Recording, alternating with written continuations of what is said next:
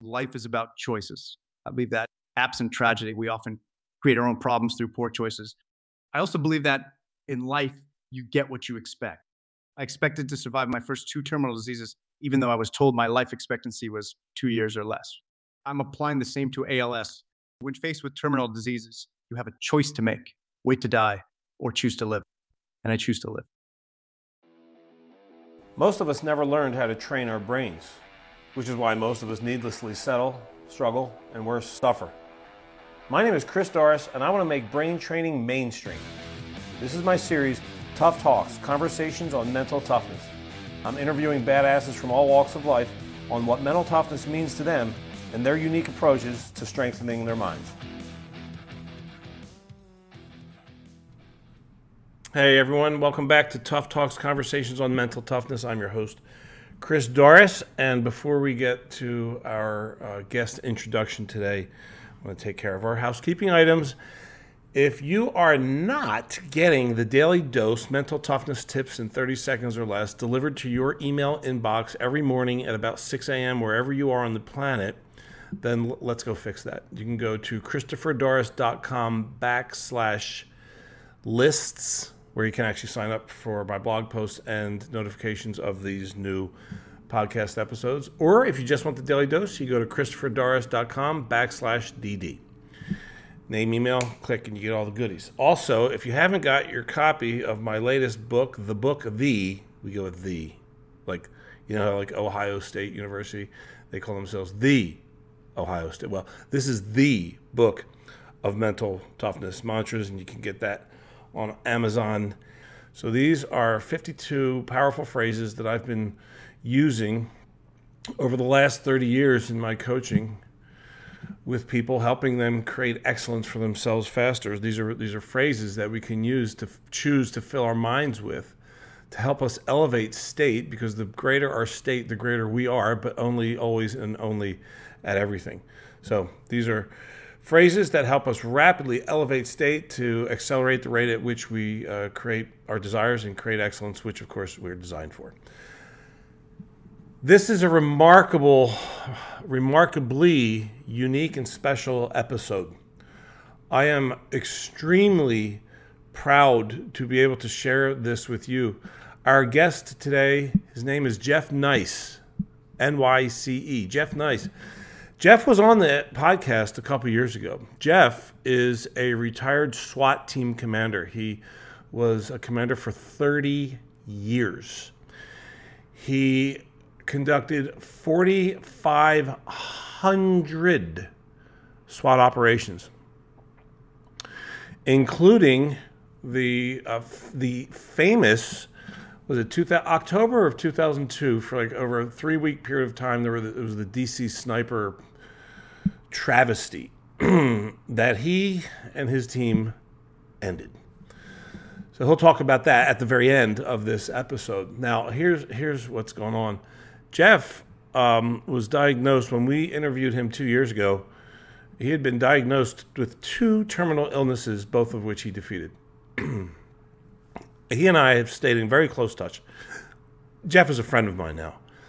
And uh, he has now since been diagnosed with ALS, which is Lou Gehrig's disease. Terminal illness number three. Jeff has you know, we were planning on having him on, and uh, he lost his ability to speak. He literally is not physically capable of speaking anymore. But he wanted to still contribute, and he reached out and said, "I can still, I can write, you know, and I can share my thoughts." And I said, "That is beautiful, man. Good on you. Wait, like this guy's he's like the Energizer Bunny uh, times a million. You know, it just doesn't quit. And he's going to talk about that now." What happened was Micah Guller, who runs my professional life, who I affectionately refer to as Biggie, uh, and he runs all of this, okay? He had an idea. He said, we could make it better than just a, uh, a text interview. So we can use AI, artificial intelligence, to recreate your voices. So we can write out what it is that we want to say and then plug it into the, the software that will then mimic our voices. And I got to tell you, it's pretty impressive. I mean, it's obviously not perfect, as you'll see, but damn, it's good. You know, and it sounds just like Jeff, and I gotta admit, it sounds just like me. Of course, inflection's a little bit weird, and timing is weird, spacing of words, and you know this and that. Putting the wrong, putting the the wrong emphasis on the wrong syllable, for example. but that adds a little bit of entertainment value. Plus, we took some liberties. Actually, recommended by Jeff himself. And it was Jeff's idea to put in some, you know, a, little few, like you know, comic relief clips where he's, um, you know, being humble and self-deprecating in a, in a really lighthearted and beautiful way. This took weeks and weeks and weeks to create because the technology is new and we're just learning it. And a lot of back and forth between Jeff and I and, and Biggie uh, via email to, you know, to, to hammer out what is it that we really wanted to communicate and how to get it as close to perfect as we could, and we've done a pretty. We, I'm saying we, they have done a phenomenal job. Least effort by far on this guy's part. Uh, so I, I, want to acknowledge uh, Biggie for the le- for the creative genius and for the level, the amount of time that you've put into this, and I totally want to acknowledge the the most inspiring attitude ever on Jeff's part, brother. You are truly every time I talk to you, I am positively inspired. And as I just listened to this this episode again before recording this intro, I'm moved, brother, to the core. I appreciate and love you, man. I'm so glad I know you. And, and thanks for you know you. Thank thank you for bringing your level of commitment and service to my Tough Talks tribe and to me. Appreciate you, man. All right, let's share the episode. So, you've been diagnosed with a third terminal illness, and you've beaten the previous two. You're in excellent position to elaborate on the mind and body relationship. You also mentioned to me that you have done an enormous amount of research on ALS. What have you learned and how are you applying it? Your nerves die off, the muscles no longer function. I found a study that showed lifting weights and exercise can sometimes cause surviving nerves to reroute to nearby muscles and allow non functioning muscles to regain function. For this reason, I train my entire body and lift five days a week to keep them functional. It appears to be working. I also saw online there are three FDA approved drugs for ALS, and they only extend your life by three months and come with multiple negative side effects. I already have numerous negative side effects from 11 straight years of chemotherapy including neuropathy in my hands and feet. My thought is, why experience more negative side effects to only extend my life by three months? One of those meds also uses the supplement TUDCA in conjunction with its medication. TUDCA is a bile salt and slows the loss of nerves with ALS. I was already taking TUDCA along doxycycline to keep my cardiac amyloidosis in remission. My previous dose was 750 milligrams a day with no negative side effects over 10 years. I have now upped it to 1,000 milligrams twice a day specific to my ALS treatment. It is important to be a self advocate to help yourself. Another huge lesson learned is about exercise, which, as I explained earlier, slows the progression of muscle loss with ALS.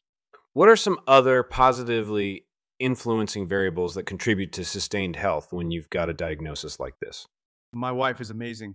Words cannot convey her incredible support.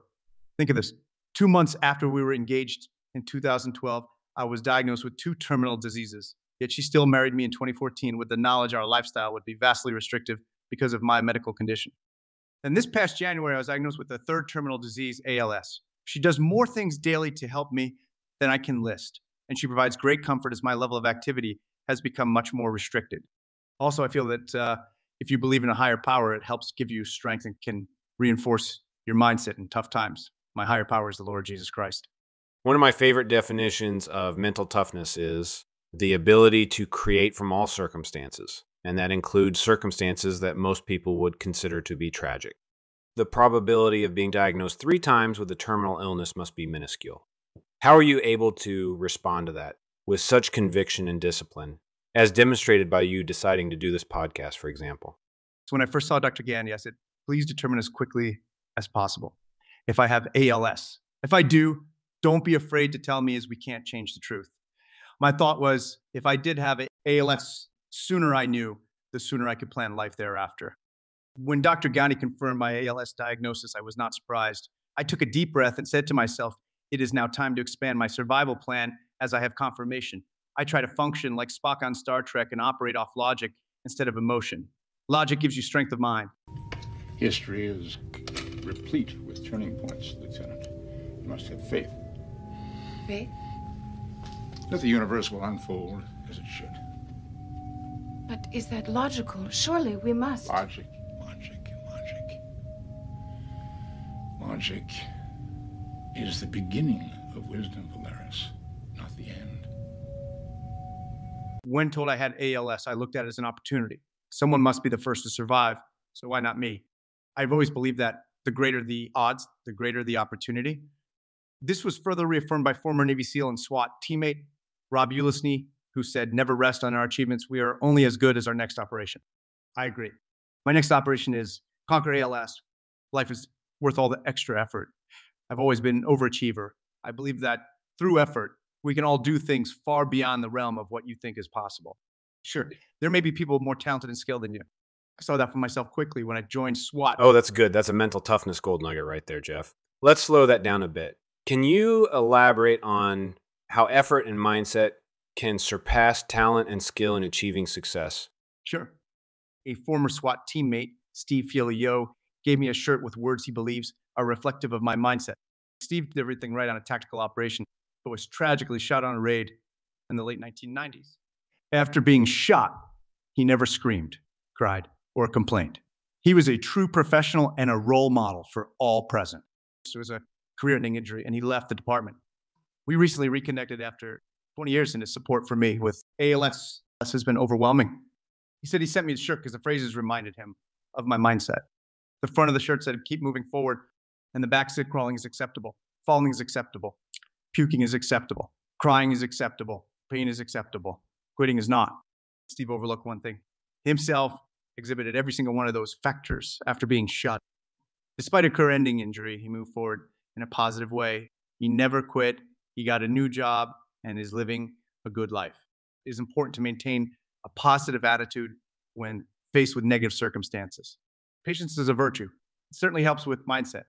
Count my blessings and focus on the positive aspects of my life. I'm lucky because I did not get my first two terminal diseases until my early 50s and my third age, 65. I have a pension after 33 years of service. In contrast, think of our military personnel with catastrophic injuries in their early 20s, missing multiple limbs and other devastating injuries. They must endure this far more many years than my medical issues. I am motivated by incredible support from family, friends, and teammates. When I think of all the other places I could have been born, I feel very fortunate. I was born and lived in the greatest country on this earth. One of my favorite mantras is move towards, and I was reminded of it when you described the front of that shirt saying, keep moving forward. Jeff, why would you say it is useful for folks to always push forward regardless of past achievements? To make a great point asking the question that way. When attacking huge, overwhelming challenges in your life, don't ever back down. Think back in your life of your greatest achievements. Often it took tremendous effort, far beyond what you thought you were capable of, yet you won and could take great pride in those achievements. This is reinforced by my belief never maintain the status quo. Always push forward on all fronts in a positive manner, and good things will happen. Think back in your life 10 years ago, how many of your positive achievements would not have occurred if you were satisfied with the status quo. Now, this may not apply if you're 90 years old, but certainly 50 and below. I'll reference myself here at 65 years old and with ALS, you know, I fully intend to seize the moment to push forward on all fronts in a positive fashion and obtain victory. Life is an obstacle course. No worries. Just attack one obstacle at a time. If you focus on the total picture, it can be overwhelming. But when you run an obstacle course, you must focus on that one obstacle immediately in front of you, attack aggressively, and then regroup while going to the next obstacle. So the recipe is simple move through one obstacle at a time, attack aggressively, and continue to regroup until you complete the course. I love that. I love simple. You know me, Jeff. I like to keep things as simple as possible. What are some obstacles you are tackling that are specific to ALS and how are you attacking them aggressively? My first obstacle with ALS is loss of speech.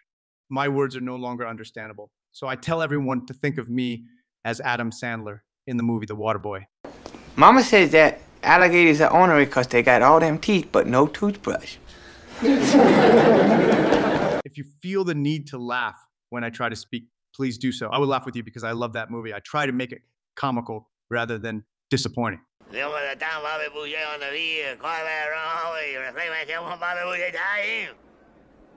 Remember when Bobby Boucher showed up at halftime and the Mud Dogs won the Bourbon Bowl, do you? I went to a speech therapist and she suspected uh, I would ultimately lose my voice completely. She set me up with a rep who provides numerous communication devices to enhance your ability to communicate. I'm sure these devices help numerous ALS patients greatly, but I'm a technical moron and very slow at typing. The limiting factor for me is that by the time I type something, I'm far behind the conversation. My most common interactions are going to the gym, grocery store, gas, and dinner with friends. I found it is more practical for me to simply carry my phone in my pocket instead of lugging around a laptop type device. I text a message on the phone and present it. I intend to get a text to speech app that will enhance that ability. I also carry pen and paper. One thing I find very helpful is that when I know I'm going to have an interaction with someone ahead of time, I print a document with relevant info and any questions I have. For example, I do this for every doctor's visit and then still make sure to have phone, paper, and pen with me. Except all of this is my new norm. Can't speak what can't quit. There's something else a bit comical, at least to me. It's common for spouses to have different opinions on something. Imagine being technical moron I am and having a very slow argument with your wife where she's forced to patiently wait for me to finish disagreeing with her. I don't know how she puts up with me. I love you, girl. Oh man, Jeff, that is remarkable. Can't speak, won't quit. Jeff, the guy who can't speak anymore but will write even though he types slow. Jeff, the guy who will also agree to let my guy Biggie use AI to allow him to speak again here on this podcast. Remarkable. Are there any other symptoms or obstacles you're currently climbing over right now? Definitely. Swallowing is much more difficult. It takes me longer to chew and eat meals. Some foods are easier to eat than others. I'm constantly adapting and eating those foods that are easiest to eat.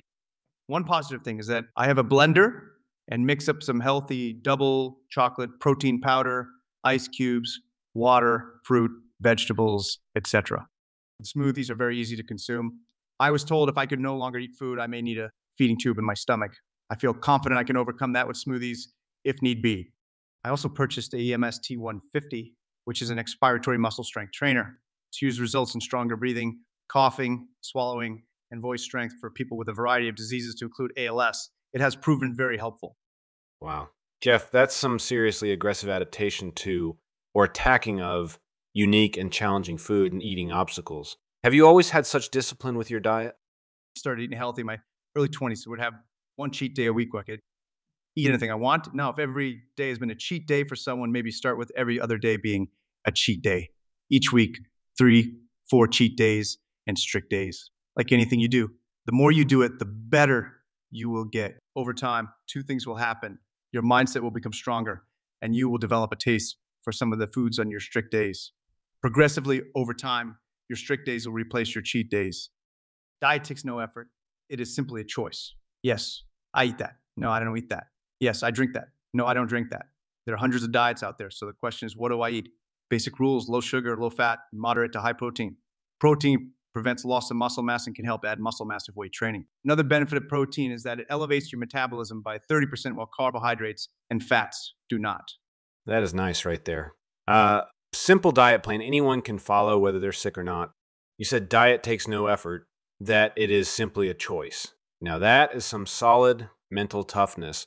When you say choice, I hear decision as in you decide what to eat and what not to eat, just like I tell my coaching clients that we all get to decide what to think and what not to think. So, where do you get it from? Where does your mental toughness come from?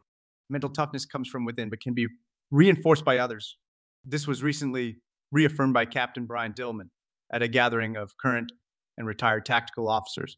He gave a lengthy speech reaffirming the significance of a strong mindset necessary to survive the terminal diseases I have been affected with. He also reinforced the significance of being an overachiever in all aspects of life, including SWAT for success. His words were and still are motivational and inspirational. Life is about choices. I believe that absent tragedy, we often create our own problems through poor choices. I also believe that in life, you get what you expect. I expected to survive my first two terminal diseases, even though I was told my life expectancy was two years or less. I'm applying the same to ALS. When faced with terminal diseases, you have a choice to make wait to die or choose to live. And I choose to live. Okay, Jeff, you've lived a life of incredible discipline and great decision making. Surely you must have made some bad decisions or choices along the way. Can you give us an example of one? sure. Okay.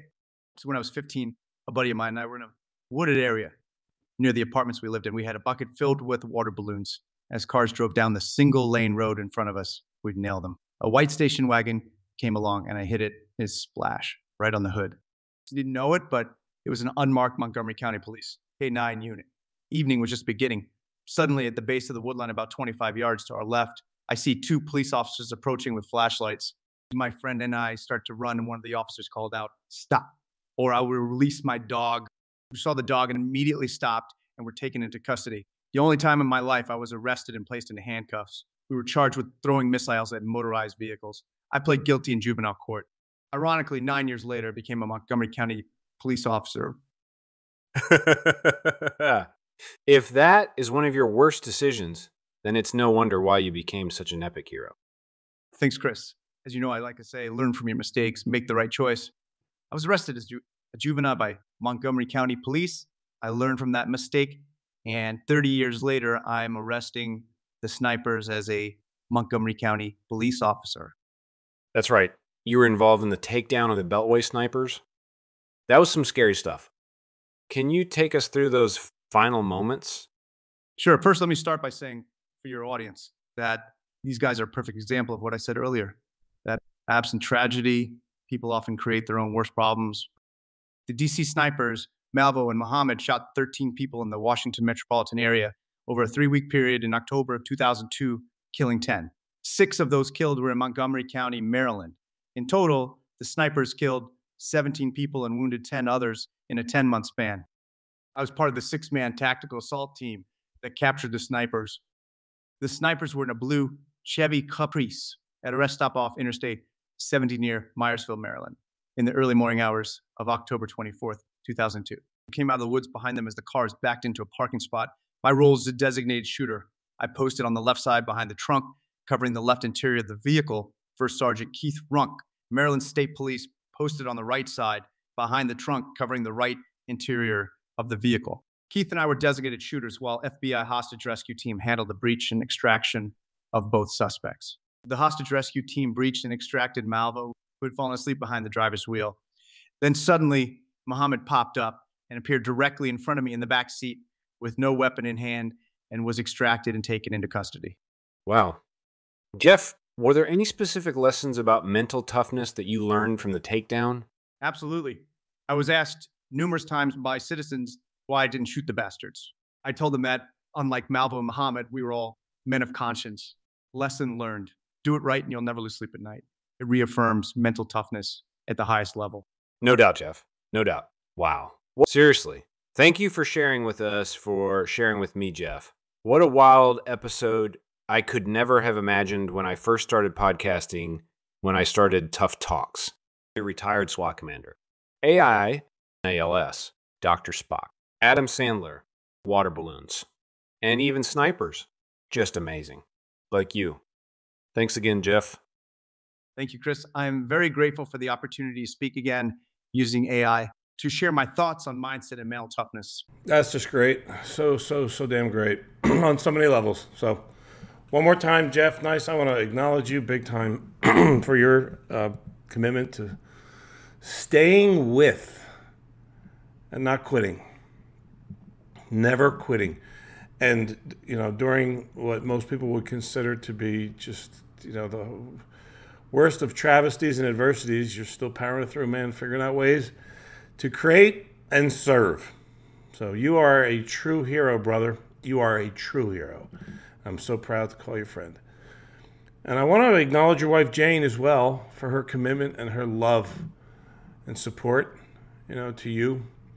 And one more time, I also want to acknowledge Micah Guller, aka Biggie, for the level of effort, uh, for the creative genius without which we wouldn't have been able to, to, to you know, create this by using AI. So thanks for your uh, all the effort. Oh, by the way, this is a copy. I didn't mention this in the intro, but this is a copy of Jeff's book, Failures Not an Option, and you can get that on Amazon. All right, folks, thanks for tuning in. And until next time, create miracles.